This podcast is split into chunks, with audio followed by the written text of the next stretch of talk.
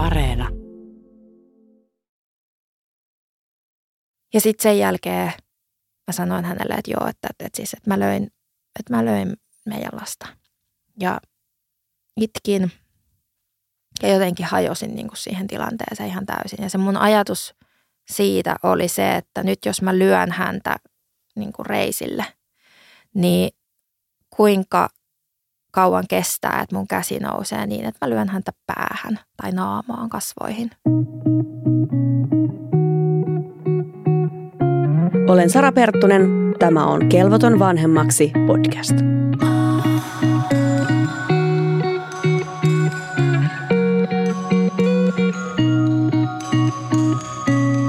Puhutaan aiheesta, mikä olisi useinkin helpompi sivuuttaa, nimittäin lapsiin kohdistuvasta fyysisestä väkivallasta perheessä. Kuritusväkivalta on ollut Suomessa lailla kiellettyä vuodesta 1984. Erityisesti naisen käyttämä väkivalta lasta kohtaan on tapuaihe, josta voi olla vaikea puhua. Väkivalta ei kuitenkaan lopu vaikenemalla ja siksi on aiheenamme tänään. Kiitän nyt vastapäätä istuvaa vierastamme rohkeudesta, kun tulit jakamaan tarinasi. Tervetuloa. Kiitos. Olet 37-vuotias äiti, sulla on kaksi lasta, 4- ja 6-vuotiaat. Mennään kuitenkin ajassa nyt vähän taaksepäin, eli siihen aikaan, kun sun esikoinen syntyi, eli siitä on nyt se kuusi vuotta aikaa. Millainen hetki tämä oli? No se oli, se oli ihana ja, ja odotettu hetki. Se oli tota, me oltiin jo pitkään oltu, oltu yhdessä mun miehen kanssa ja, ja mm, aika tämmöinen niin perus, oltiin pitkään oltu yhdessä ja sitten mentiin kihloihin ja oltiin vuosikihloissa ja mentiin naimisiin ja siitä seuraavana vuonna syntyi sitten esikoispoika. No minkälaista oli se vauva-arki? Mä sanoisin, että aika semmoinen, ehkä nyt jos voi sanoa normaali. Vauvalla oli kaikki hyvin, jotain jo ehkä vähän itkusuutta iltaisin, mutta ei mitään koliikkiä tai sellaista, joka olisi kuluttanut, kuluttanut niin kuin nopeasti loppuun omia voimavaroja. Toki itse tota, mä oon aina tykännyt mennä ja tehdä aika paljon, että kyläiltiin paljon ihan alusta asti ja hän oli osa meidän perhettä tavallaan heti. Että se oli sellainen, tuntui siltä, että hän olisi aina ollut siinä sen syntymän jälkeen. Kuvaile teidän aktiivista arkea. Mm, no me ollaan siis, no me ollaan osallistu, olla, osallistuttu tota, ö, baby pilatekseen heti silloin, olisiko vauva ollut kolme tai neljä kuukautta. Ja tota, mm, sitten käytiin vauvaperheaamuissa, mitkä oli neuvolan järjestämiä. Ja, tota, ja sitten tosiaan kun oli ystäviä, kello oli pieniä lapsia, he oli kotona, niin sitten me käytiin paljon kyläilemässä ja sitten siitä alkoi semmoinen perhekahvila, rupesin perhekahvila aktiiviksi ja pyörittämään perhekahvilaa ja, ja tota, sitten sitä kautta taas niin kun tuli sitä lisää sitä semmoista ohjelmaa ja ensimmäiseen jumppaan ollaan menty ennen, ennen kuin hän oli vuoden. Ja... Onko tällä aktiivisuus sulle tosi ominaista? Vai tuliko tämä mm. jotenkin? Öö, joo, joo, siis o, o, on, on, kai, on kai ollut aina aika, aika aktiivinen, vaikka sitä ole ehkä itse sille ajatellut, mutta, mutta, tota, mutta kyllä mä otan tosi herkästi osaa kaikkeen tekemiseen niin kuin johonkin silleen, että joo, on ehkä semmoinen tekevä tyyppi. Mutta siis jaksoit sä hyvin ton kaiken tuossa kohti? Öö, Tuossa kohti jaksoin kaiken hyvin, joo, ja myös perustelin itselleni sitä omaa tekemistä ja menemistä sillä, että mun on paljon helpompi mennä ja tehdä. Et kun mä ajattelin, että jos mä pysähdyn ja jään sinne himaa, niin sit mä väsähdän ja sit mä en jaksa enää mitään. Että oli paljon helpompi lähteä liikenteeseen. Niin siinä kohtaa joo, koin, että, koin, että tässä tämä menee ja tämä on paljon helpompaa näin ja jaksan paljon paremmin näin ja sitten oli myös toiveissa sisarus. Meillä meni, meni tota se ajatus vähän niin, että, että tota, ö, olisi pienellä ikäerolla, että ainakin kaksi lasta ja pienellä ikäerolla oli toiveissa. Meillä oli illat oli vähän haastavia sit siinä vaiheessa, kun mä itse kovasti halusin, että esikoinen nukahtaa yksin iltaisin ja, ja tota, sitten käytiinkin pitkät, pitkät taistelut unikoulua, unikoulua ja sitten päästiin lopulta siihen pisteeseen, että hän, hän nukahti ö, yksin ja nukku koko yön. Ja mä muistan, että me mun miehen kanssa silloin puhuttiin sitä, että ja ehkä mä puhuin ystäville enemmän sitä niin, että kyllä vähän aikaa pitää saada nukkua ennen, ennen sitä seuraavaa. Niin se vähän aikaa riitti sitten kuukaus niin kuin itselle siinä, että okei, että no nyt se on niin kuin, nyt, nyt on kuukausi mennyt silleen, että on ollut kokonaisia öitä, että, että nyt voidaan sitten rupea niin kuin yrittämään, että jos tulisi seuraava. No mites sen toiveen kanssa kävi? No se sitten meni niin kuin natsas heti. No mitä sitten tu- syntyi kahden, kaksi vuotta tuli ikäero vähän vajaa näille Joo. teidän lapsille, niin millaista oli sitten? Sulla oli siinä taapero, sulla oli ollut tämä erittäin aktiivinen elämäntapa hänen kanssaan ja sitten onkin pieni vauva siinä. Se oli, tota, se oli tosi kova pala itselle, koska juurikin ehkä se, että me oltiin niin paljon menty ja tehty yhdessä. Ja sitten ei yhtäkkiä, mä en enää saanutkaan enkä voinutkaan vaan mennä ja tehdä, vaan olin vauvan kanssa.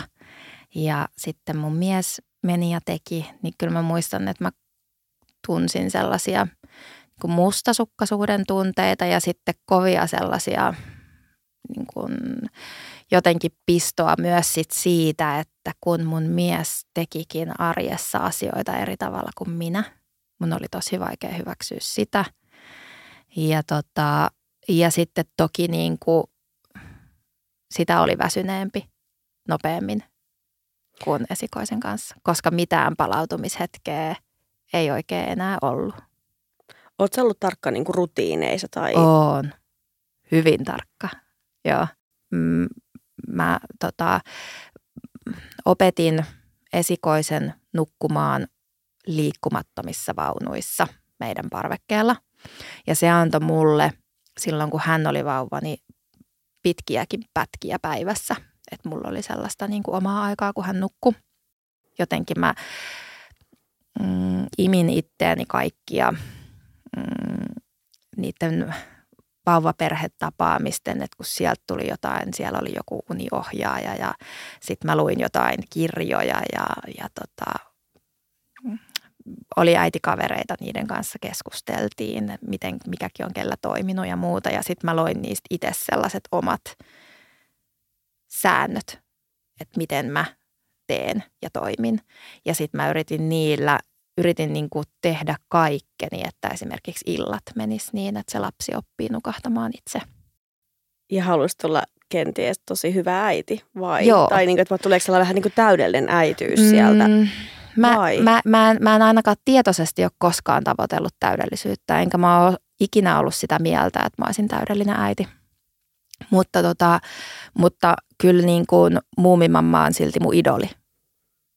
Että et, et, et se on ehkä ollut, ne on ollut ehkä myös vähän sellaisia tiedostamattomia ratkaisuja.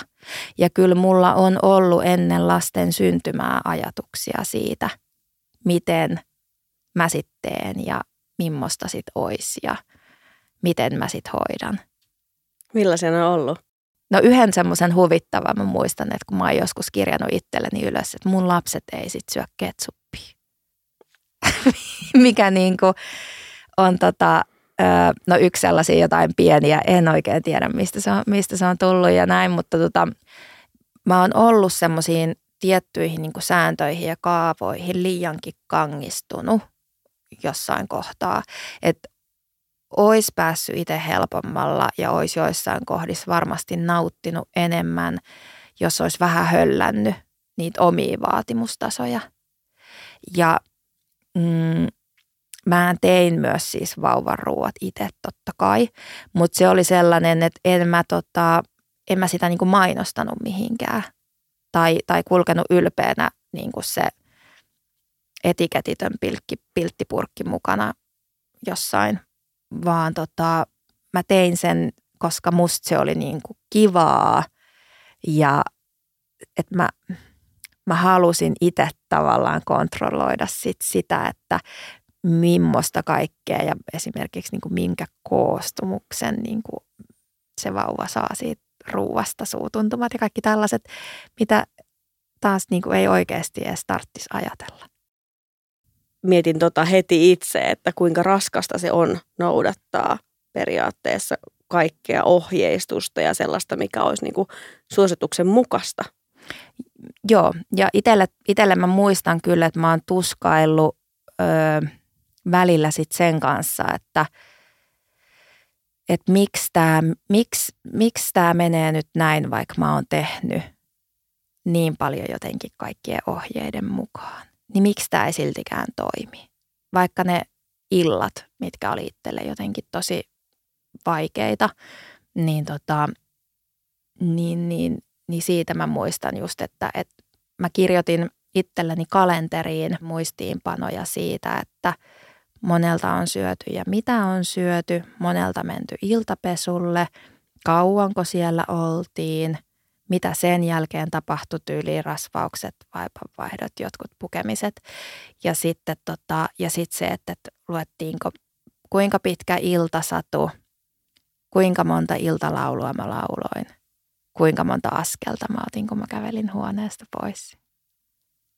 Että kyllä se meni aika överiksi sitten jossain kohtaa. No miten sun jaksamisen laitasit tuossa kohtaa? Mm, no niin kuin merkkejä siitä, että oma jaksaminen rupesi olemaan mm, kortilla ja, ja tota, käy, mentiin vähän äärirajoilla, niin, niin merkkejä siitä oli jo silloin niin kuin esikoisen vauva-aikana, mutta mä ohitin kaikki. Ja sitten myöskin ehkä sillä omalla tekemisellä ja touhuumisella ja menemisellä pystyikin ohittamaan. Mutta sitten tosiaan, kun, kun Kuopus oli noin puolivuotias, niin sitten oli jo ollut ehkä useampia sellaisia iltoja, kun mä itkin sohvan nurkassa yksin sen jälkeen, kun lapset oli nukahtanut. Että mä en vaan enää jaksa. Mun, mun miehelle mä siitä kyllä, kyllä niin kuin, ö, olin sanonut, ö, mutta tota, mä en, mä en ite, mä en itekään tajunnut sitä, kuinka väsynyt mä oon. Että sit mä saatoin laittaa vaan jotain niitä kiukkuisia viestejä aina päivällä hänelle, että nyt hajoaa pää, koska sä tuut kotiin. No miten tämä alkoi sitten näkymään, tämä sun väsyminen sit siinä arjessa? Mm, siis hermo meni. Hermo meni paljon helpommin kuin koskaan aikaisemmin. Tuli tiuskittua ja pääosassa tietenkin siis lapsille. Lapsille tuli tiuskittua ja mm, sitten sitä rupesi tulee sitä sellaista kovakourasuutta siihen omaan käytökseen. Et, ja tuntui siltä, että keinot ei itsellä enää riitä. Ja varsinkin mä muistan ja varmaan moni, moni tietääkin, että tällaiset siirtymät ja lähtötilanteet ja kaikki tällaiset, että ne on haastavia, niin ne tuntuu välillä ihan kuin mahdottomilta, mutta siitä huolimatta me lähdettiin aina – mä en muista, että mä olisin kertaakaan tehnyt sitä täyskäännöstä eteisessä, että hei, tästä ei tule nyt mitään, että ei lähetä, että jäädään kotiin. Vaan mä puskin sen aina vaan väkisin, että me mennään puistoon tai, tai perhekahvilaan tai mihin ikinä. No miten ymmärsit sä sen oman niin kuin väsymisen tasoa tuossa kohti? En ymmärtänyt mä menin tosi monta vuotta itse asiassa siinä niin, että mä en ymmärtänyt. Mutta ensimmäinen, joo, neuvolassa on ollut ensimmäisen kerran silloin, silloin kun tuota Kuopus oli kuusi tai kahdeksan kuukautta, niin kun mä sinne menin, niin mä räjähdin vaan itkeä, että nyt mä en jaksa enää. Ja mun oman lapsuuden ja nuoruuden historian takia mä olin jo osannut henkisesti varautua siihen, että joskus kun mulla omia lapsia tulee, niin voi olla, että mä tarviin jotain apua. Et voi olla, että omasta historiasta nousee ylös jotain muistikuvia tai tunteita tai jotain, minkä käsittelyyn mä tarviin sitten ammattilaista. Ja tota, silloin mä sitten pyysin sitä apua. Mä pyysin, että mä haluan niin mennä keskustelemaan jonkun kanssa. Ja mä en itse silloin vielä yhdistänyt, että mikä kaikki niin kuin johtuu mistäkin. Mä vaan koin, että mä oon tosi, tosi, tosi väsynyt ja mulla ei, silloin mä koin, että mun omat voimavarat ei enää riitä.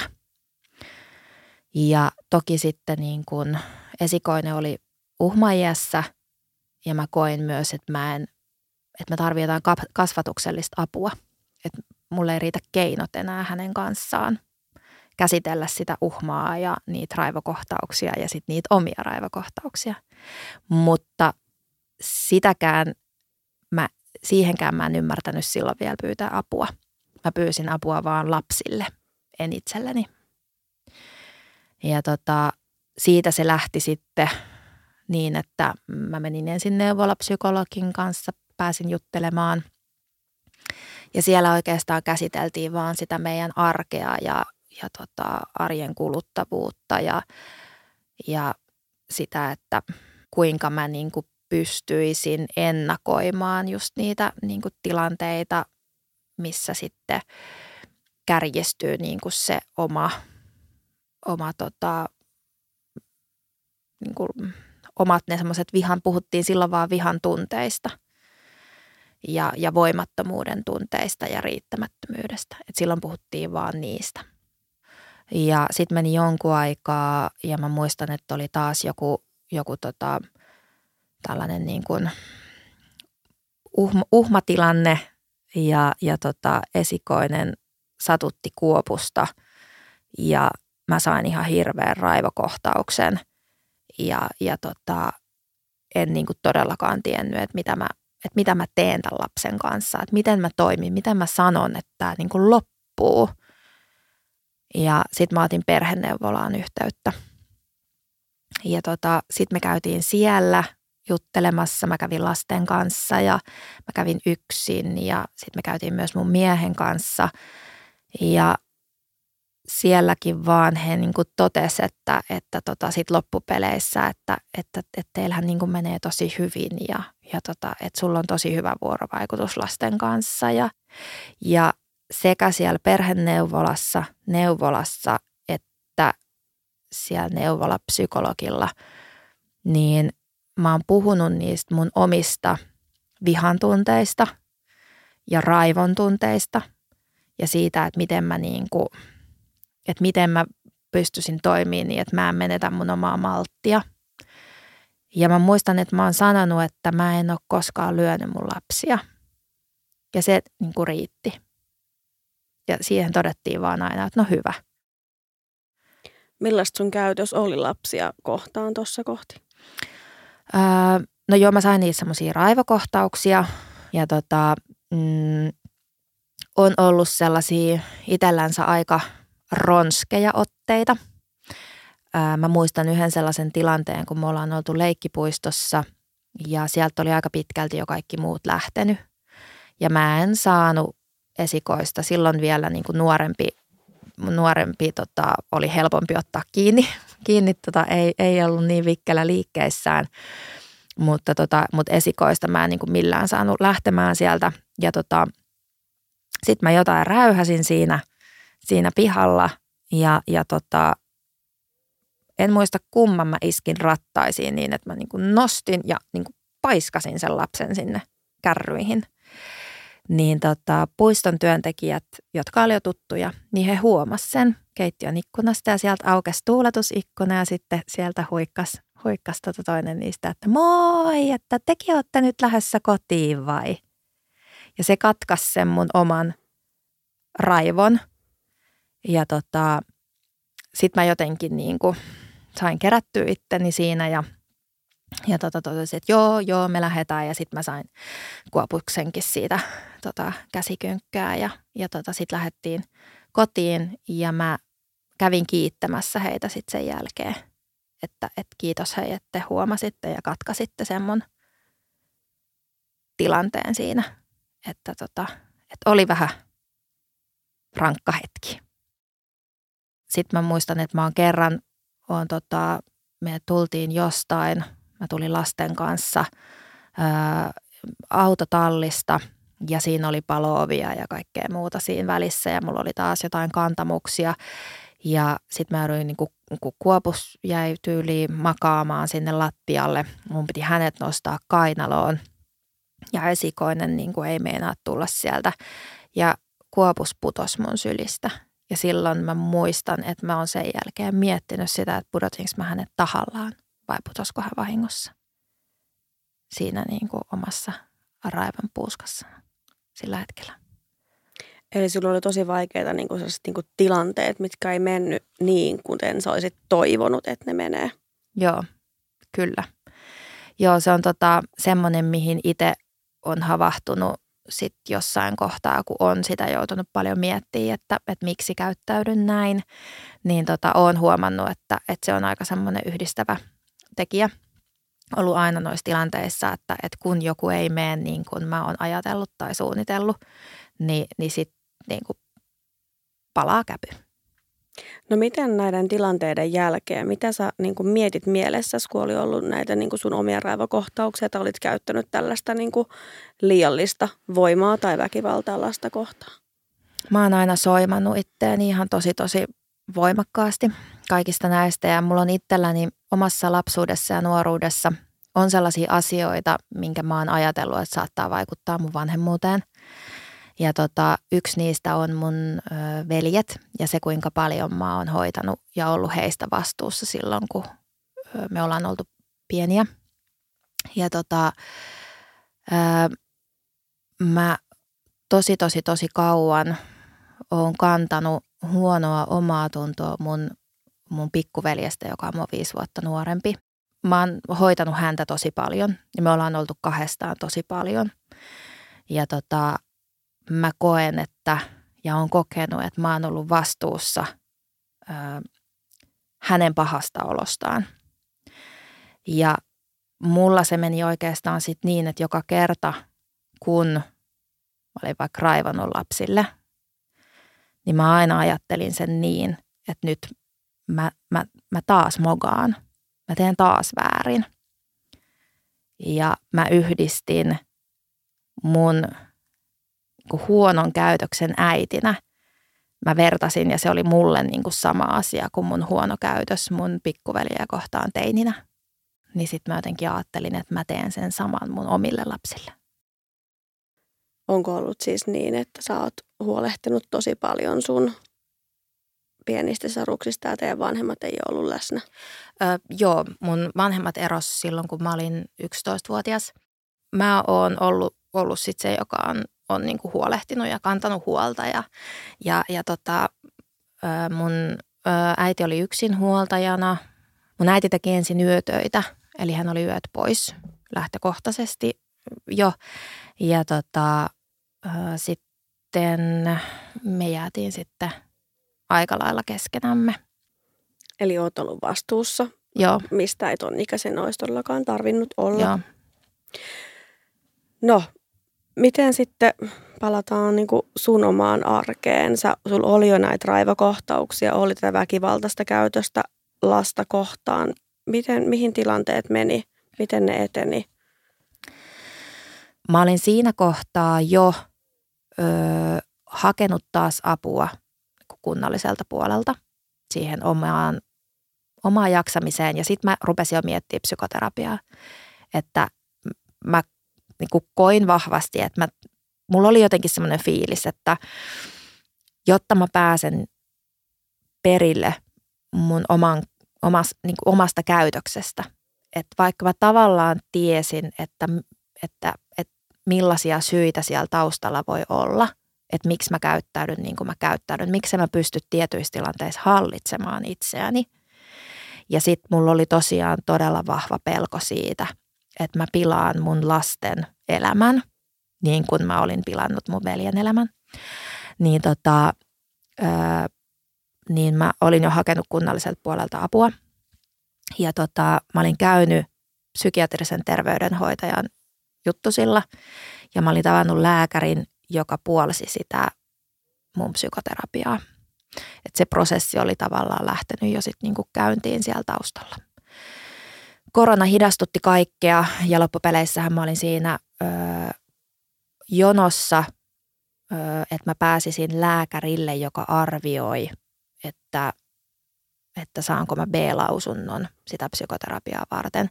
Niin mä olin loppupeleissä siinä jonossa seitsemän kuukautta. Niin se oli tosi rankka se, se korona kevät. Ja sitten se, että kun me oltiin totuttu, mä ajattelin, että okei, eihän tässä nyt mitään.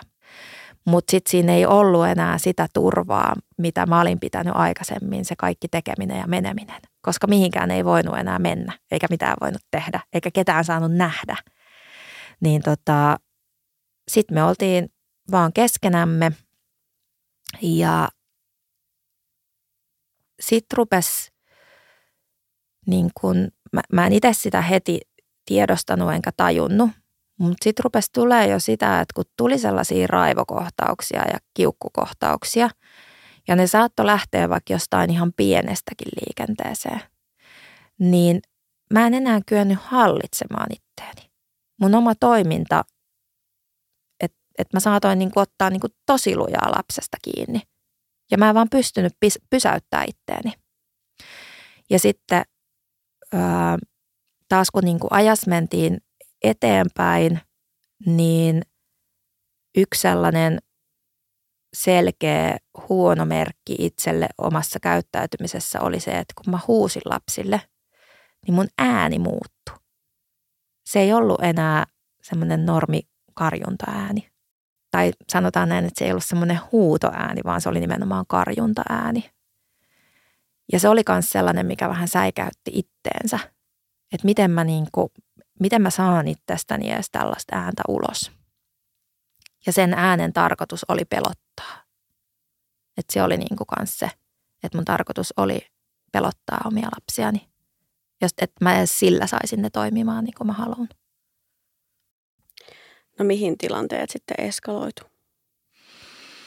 Mm, no mä muistan, mä muistan tota itse vielä niin kuin sellaisia mm, omassa mielessä tapahtuvia asioita, mitä oli. Että mä muistan kaksi sellaista tilannetta, missä mulla on mennyt vähän sekaisin ö, mun poika ja mun veli. Ja ne on sellaisia tosi hämäriä, ehkä aika vaikea selittää, että mitä siinä on oikein niin kuin tapahtunut. Mutta on ollut semmoinen niin pikainen ajatus mun mielessä, että me oltiin lähes ulos ja mä jotain tota, mä, mä niin kuin riuhdoin mun poikaa ja tönäsin sitä ja ja sitten huusin perään ja sitten mä muistan, että mä mietin, että, että taas mä mokaan kaiken. Ja siinä oli, niin kuin, että mä mietin mun pikkuveliä sillä hetkellä. Ja, ja sitten tota, yhtenä iltana lapset oli tullut iltapesulta ja tota, mä muistan, että mun mies ja tytär Kuopus oli vielä alakerrassa – Mä olin esikoisen kanssa jo yläkerrassa lastenhuoneessa ja mä rasvasin häntä. Ja, ja tota, hän oli ollut jotenkin niin kuin todella raskas ihan siinä koko sen illan ja päivän. Oli ollut tota, mikä ei ollut hyvää ja kaikki oli huonosti ja kaikessa pistettiin vastaan. Ja sitten se ilta oli sellaista kikattamista ja käkättämistä ja karkuun juoksemista ja, ja tota, sitten hän ei meinannut niin kuin jotenkaan pysyä paikoillaan siinä, yritti karkua ja muuta. Ja sitten mä raivosin ja sitten hän, tota, olisiko hän niin kuin tönässy mua tai jotain. Ja sitten mä löin häntä avokämmenellä reisille oikein kunnolla. Ja hän toki säikähti. Varmasti myös sattu, koska siitä jäi ihan punainen jälki. Ja tota, mä itse olin siis semmoisessa niin raivon vallassa ja, ja tota, hän rupesi itkeä ja sitten mä vaan niin kuin rasvasin loppuun ja puin päälle ja sitten mä muistin, että mä nousin ylös siitä ja sitten mun mies tuli sieltä alakerrasta ja mä vaan niin kuin sanoin, mä löin meidän lasta äsken. Ja tota, menin pois siitä tilanteesta. Muistaakseni mun mies laittoi lapset silloin nukkumaan. Ja sitten sen jälkeen mä sanoin hänelle, että joo, että, että, että, siis, että mä löin, että mä löin meidän lasta. ja itkin ja jotenkin hajosin niin kuin siihen tilanteeseen ihan täysin. Ja se mun ajatus siitä oli se, että nyt jos mä lyön häntä niin kuin reisille, niin kuinka kauan kestää, että mun käsi nousee niin, että mä lyön häntä päähän tai naamaan kasvoihin. Ja tota, siitä seuraavana päivänä istuin koneelle ja menin Maria Akatemian sivuille ja otin sieltä heidän chatin kautta yhteyttä heihin. Mä olin Maria Akatemiasta kuullut itse aikaisemmin jo, olisiko ollut ehkä neuvolan kautta, perheneuvolan kautta, siinä yhteydessä, kun on puhuttu mun vihan tunteista, niin joku on siitä maininnut, että hei, että onko tällainen järjestö tuttu, että sieltä voisi saada mahdollisesti apua. Ja sitten silloin se lyönti oli niin kuin sellainen käänteen tekevä. Maria Akatemia tosiaan auttaa naisia, ketkä on itse käyttänyt väkivaltaa. Millaista apua sä sait sieltä? No näin jälkikäteen niin ihan kullanarvoista apua. Mä otin yhteyttä siis heidän chatin kautta. Heille voi ymmärtääkseni myös soittaa, soittaa mutta tota, mä otin chatin kautta ja kerroin, että mitä oli tapahtunut. Ja tota, mm, siellä sitten he esitti vähän lisäkysymyksiä, pyysi yhteystietoja ja tota, kiittivät yhteydenotosta ja sanoivat, että, tota, että sieltä sitten joku työntekijä palaa. Ja en muista ihan tarkkaan nyt, että miten, miten se meni, mutta sanotaan, että sieltä ehkä seuraavana päivänä soitettiin ja sitten muutaman päivän päähän mä sain sitten ensimmäisen tapaamiskerran. Ja se oli ihanaa, että siellä puhuttiin asioista niiden oikeilla nimillä. Öö, aikaisemmin jossain kohtaa tuossa totesin, että, että näille niin kuin neuvoloille ja muille riitti se, kun mä totesin, että mä en ole lyönyt lapsia. Niin se riitti tavallaan heille. Mutta se ainakin omalla kohdalla se väkivalta oli jo ihan niin kuin tosi paljon kaikkea muuta. Et se oli sitä riuhtamista ja repimistä ja niitä aivan liian kovakouraisia otteita. Ja se oli jo sellainen, mihin niin kuin olisi ollut hyvä, jos joku olisi ymmärtänyt tai olisi itse ymmärtänyt pyytää siihen apua aikaisemmin. Niin, tota, niin siellä se käsitellään se väkivalta oikeasti kaikkina eri muotoina, mitä se on, ja puhutaan niistä asioista niiden oikeilla nimillä, niin silloin kun sä nimeät sen jonkun, niin sittenhän sun on paljon helpompi myös ö, käsitellä se ja saada siihen apua. Ja ö, heillähän on velvollisuus, kun kuitenkin puhutaan perheistä ja lapsista, niin heillä on velvollisuus, mikäli heillä herää huoli lapsista, niin heillä on velvollisuus tehdä lastensuojeluilmoitus. Ja tota, näin tapahtui meidän kohdalla johtuen siitä, että, että mä sanoin, sanoin, että musta tuntuu, että mä päivittäin jo riuhdon ja retuutan lapsia. Ja se oli oikeastaan se niin kuin, ö, hälytysmerkki heille. Ja tota, se lastensuojeluilmoitus tehdään sitten aina yhde, niin kuin yhteisymmärryksessä, että he ei sitä mitenkään salaa tee, vaan, vaan tota, hän, hän, työntekijä sanoi, että, että nyt hänellä heräsi huoli ja hän haluaisi sen tehdä ja kysyi, että halu, haluanko mä olla siinä mukana. Äh, vaikka se tuntuu ensin tietenkin ihan hirveältä ja tosi pahalta. Kyllähän niin kuin lastensuojelukin on jo niin kuin lähtökohtaisesti sanana sellainen, että okei, että nyt on asiat niin kuin todella huonosti, jos jos joudutaan niin kuin lastensuojelun asiakkaaksi, mutta, mutta et kun ei se, ei, se, ei se mennyt niin, eikä, eikä siinä suoraan ollakaan lastensuojelun asiakkaita, vaan ensin se tilanne kartoitetaan ja, ja näin. Ja tota, sitten oli taas, niin kuin musta itsestäni tuntui turvalliselta se, että tässä on se verkosto ympärillä ja me saadaan nyt oikeasti sitä apua, mitä me ollaan tarvittu. Millaisia tunteita siinä oli, kun niin kuin myöntää sen, että mä oon lyönyt mun lasta, mä oon käyttänyt fyysistä väkivaltaa, koska se on kuitenkin niin kuin tässä meidän yhteiskunnassa sellainen, niin kuin, kuten sanoit aikaisemmin, oli vaan niin kuin, että kun hänet lyö tai muuten, niin se, se niin kuin on niin vahvasti paheksuttu aihe. Ää, no kyllä mä romahdin niin kuin siinä kohtaa, kun mä myönsin, että, että nyt mä niin kuin olen käyttäytynyt väkivaltaisesti mun lapsia kohtaan, niin sitten mä romahdin. Ja sitten mä itkin seuraavan viikon tai kaksi. Öö, no sitten mun yksi ystävä, tota, kenen kanssa mä silloin vietin aika paljon aikaa, niin sitten hän totesikin, että hei, että nyt tota, vaikuttaisi vähän siltä, että, että nyt ei enää niin kuin pelkät lohduttavat sanat riitä, että nyt olisi ehkä parempi lähteä käymään lääkärissä. Ja hän ei antanut periksi, onneksi vei mut lääkäriin ja lääkäri teki testit ja totesi, että mulla oli vaikea masennus. Et se oli yksi semmoinen, mikä oli niin kuin hyvin vahvasti vaikuttanut siihen omaan olotilaan ja voimavaroihin ja omaan käytökseen ja kaikkeen. Saitko sieltä kautta minkälaista apua? Lääkärin kautta. Öö, sain onneksi lääkityksen heti, joka toimi heti. Mutta sitten taas se niin kun, tämmöinen keskustelupuoli, niin, niin tota, se oli sitten taas, siinä mulla oli se oma prosessi edelleen siellä taustalla. Onneksi sekin sitten loppupeleissä meni läpi ja mä sain aloitettua sitten psykoterapian sen Maria Akatemian jälkeen. Miten sä tiivistäisit ne, että mitkä ne tärkeimmät niin kuin stepit on ollut sit sille, että sitä apua on saatu ja on pystynyt niin kuin lähtemään toipumaan? Mm, no se Maria Akatemia nyt oli se semmoinen niin merkittävin, mistä, tavalla, mistä kaikki sitten lähti liikkeelle. Öö, kyllä mä sanoisin, että tärkeitä on ollut ne omat avunpyynnöt ja yhteydenotot jo sitä ennenkin.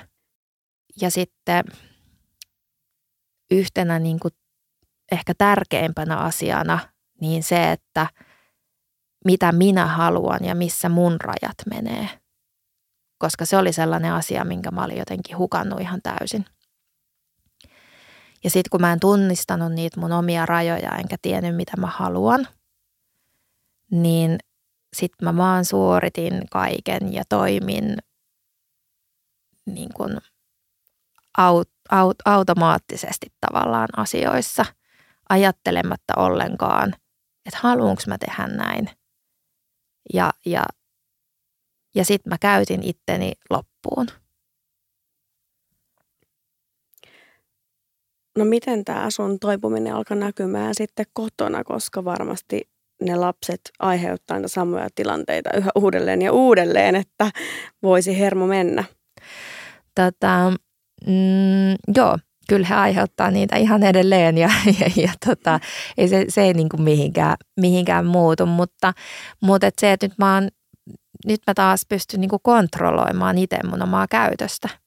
Ja ei, ei se tapahtunut mitenkään yhtäkkiä silmänräpäyksessä – vaan, tota, vaan to, totta kai se niin kuin vaati aikaa, mutta, mutta se, että, että mm, sitten kun niistä asioista rupesi oikeasti puhumaan ja, ja työstämään ja itse se oli sanottu niin jo ääneen, se oli nyt tässä, se kissa oli tuossa pöydällä, silloin se, niin kuin, se on sanottu, sä näet sen, se on todellista, se on tossa. Niin silloin myöskin se niin kuin, öö, omien, oman sen vihan tunteen pysäyttäminen kävi helpommin. Että pysty, pysty poikkaseen ne sellaiset riskitilanteet jotenkin vähän aikaisemmin. Ja nyt sitten just se, että tälläkin hetkellä niin, niin tota, se on ihan normaalia, että tulee niitä kriisitilanteita, mutta, mutta se tosiaan niin kuin, mä oon kontrollissa koko ajan. Mä en enää menetä sitä, mä en, mä, mä en mene enää semmoiseen pimeäseen sumuun, missä mä en pysty hallitsemaan mun toimintaa niin kyllä sillä on ihan valtavan suuri, suuri merkitys. Ja edelleen mä huudan mun lapsille aina välillä. Ei se ole karannut mihinkään, mutta mä en karju enää. Se ei ole enää niin kuin, mun sisällä ei asu enää sellaista raivohullua. Ja sitten mä ymmärrän myös sen, että jos mua rupeaa väsyttää kesken päivän, kun me ollaan vaikka lasten kanssa käyty tota, jossain tapahtumassa – niin mä en yritä ymppää siihen samalle päivälle sit kolmeen muuta asiaa, vaan sitten mä voin todeta, että hei, lähdetään kotiin ja mennään sohvalle pötköttää ja tuijottaa telkkariin. Ja mä en enää pelkää. Ja se on aika iso tekijä siinä omassa hyvinvoinnissa. Ja, ja mä oon nimenomaan pelännyt, pelännyt niin kuin mun lasten puolesta ja sit sitä mun omaa, omaa mm, vaikutusta heihin. Niin, niin, tota, niin nyt mä en enää pelkää. Ja se, se luo niin kuin toi, toivoa itselle aika paljon. Nyt mä oon niin kuin lähempänä sitä, sitä asiaa, mitä mä niin kuin oon aina toivonut omille lapsille, että mä voisin luoda heille turvallisen lapsuuden. Niin, niin nyt mä oon niin kuin paljon lähempänä sitä. No millaista se on nyt puhua tästä aiheesta? Mua jännitti vähän aluksi, mutta tota, mä oon itse Mä oon niin onnellisessa asemassa, että mulla on sellaisia hyviä ystäviä, kenen kanssa mä oon voinut puhua näistä asioista aikaisemminkin. Että, ja mä oon itse aika avoin, niin se on sitten ehkä aiheuttanut sen, että, että, että sit myös niin kuin mun ystävät on ne, keillä on ollut jotain semmoisia väkivaltaisia ajatuksia vaikka, niin ne on uskaltanut sanoa. Ne on ehkä jotenkin tajunnut, että mä en tuomitse. Ja sitten just se, että kun on itse pystynyt puhua siitä, että on kaikenlaisia tuntemuksia ja ajatuksia. Jotenkin mä ehkä ajattelen sen niin, että kun jotkut, jotka on vaikka just kärsinyt vaikean masennuksen, puhuu sellaisesta toivottomuudesta ja pimeydestä ja sellaisesta niin kuin verhosta, mikä roikkuu vaan kaiken päällä – niin mulle ei varsinaisesti niin kuin ehkä sellaista ollut, mutta että se mun niin kuin pimeä oli se, että mä ajattelin, että mä tuhoan ne mun omat lapset sillä mun omalla käytöksellä. Niin sitä pimeätä ei enää ole.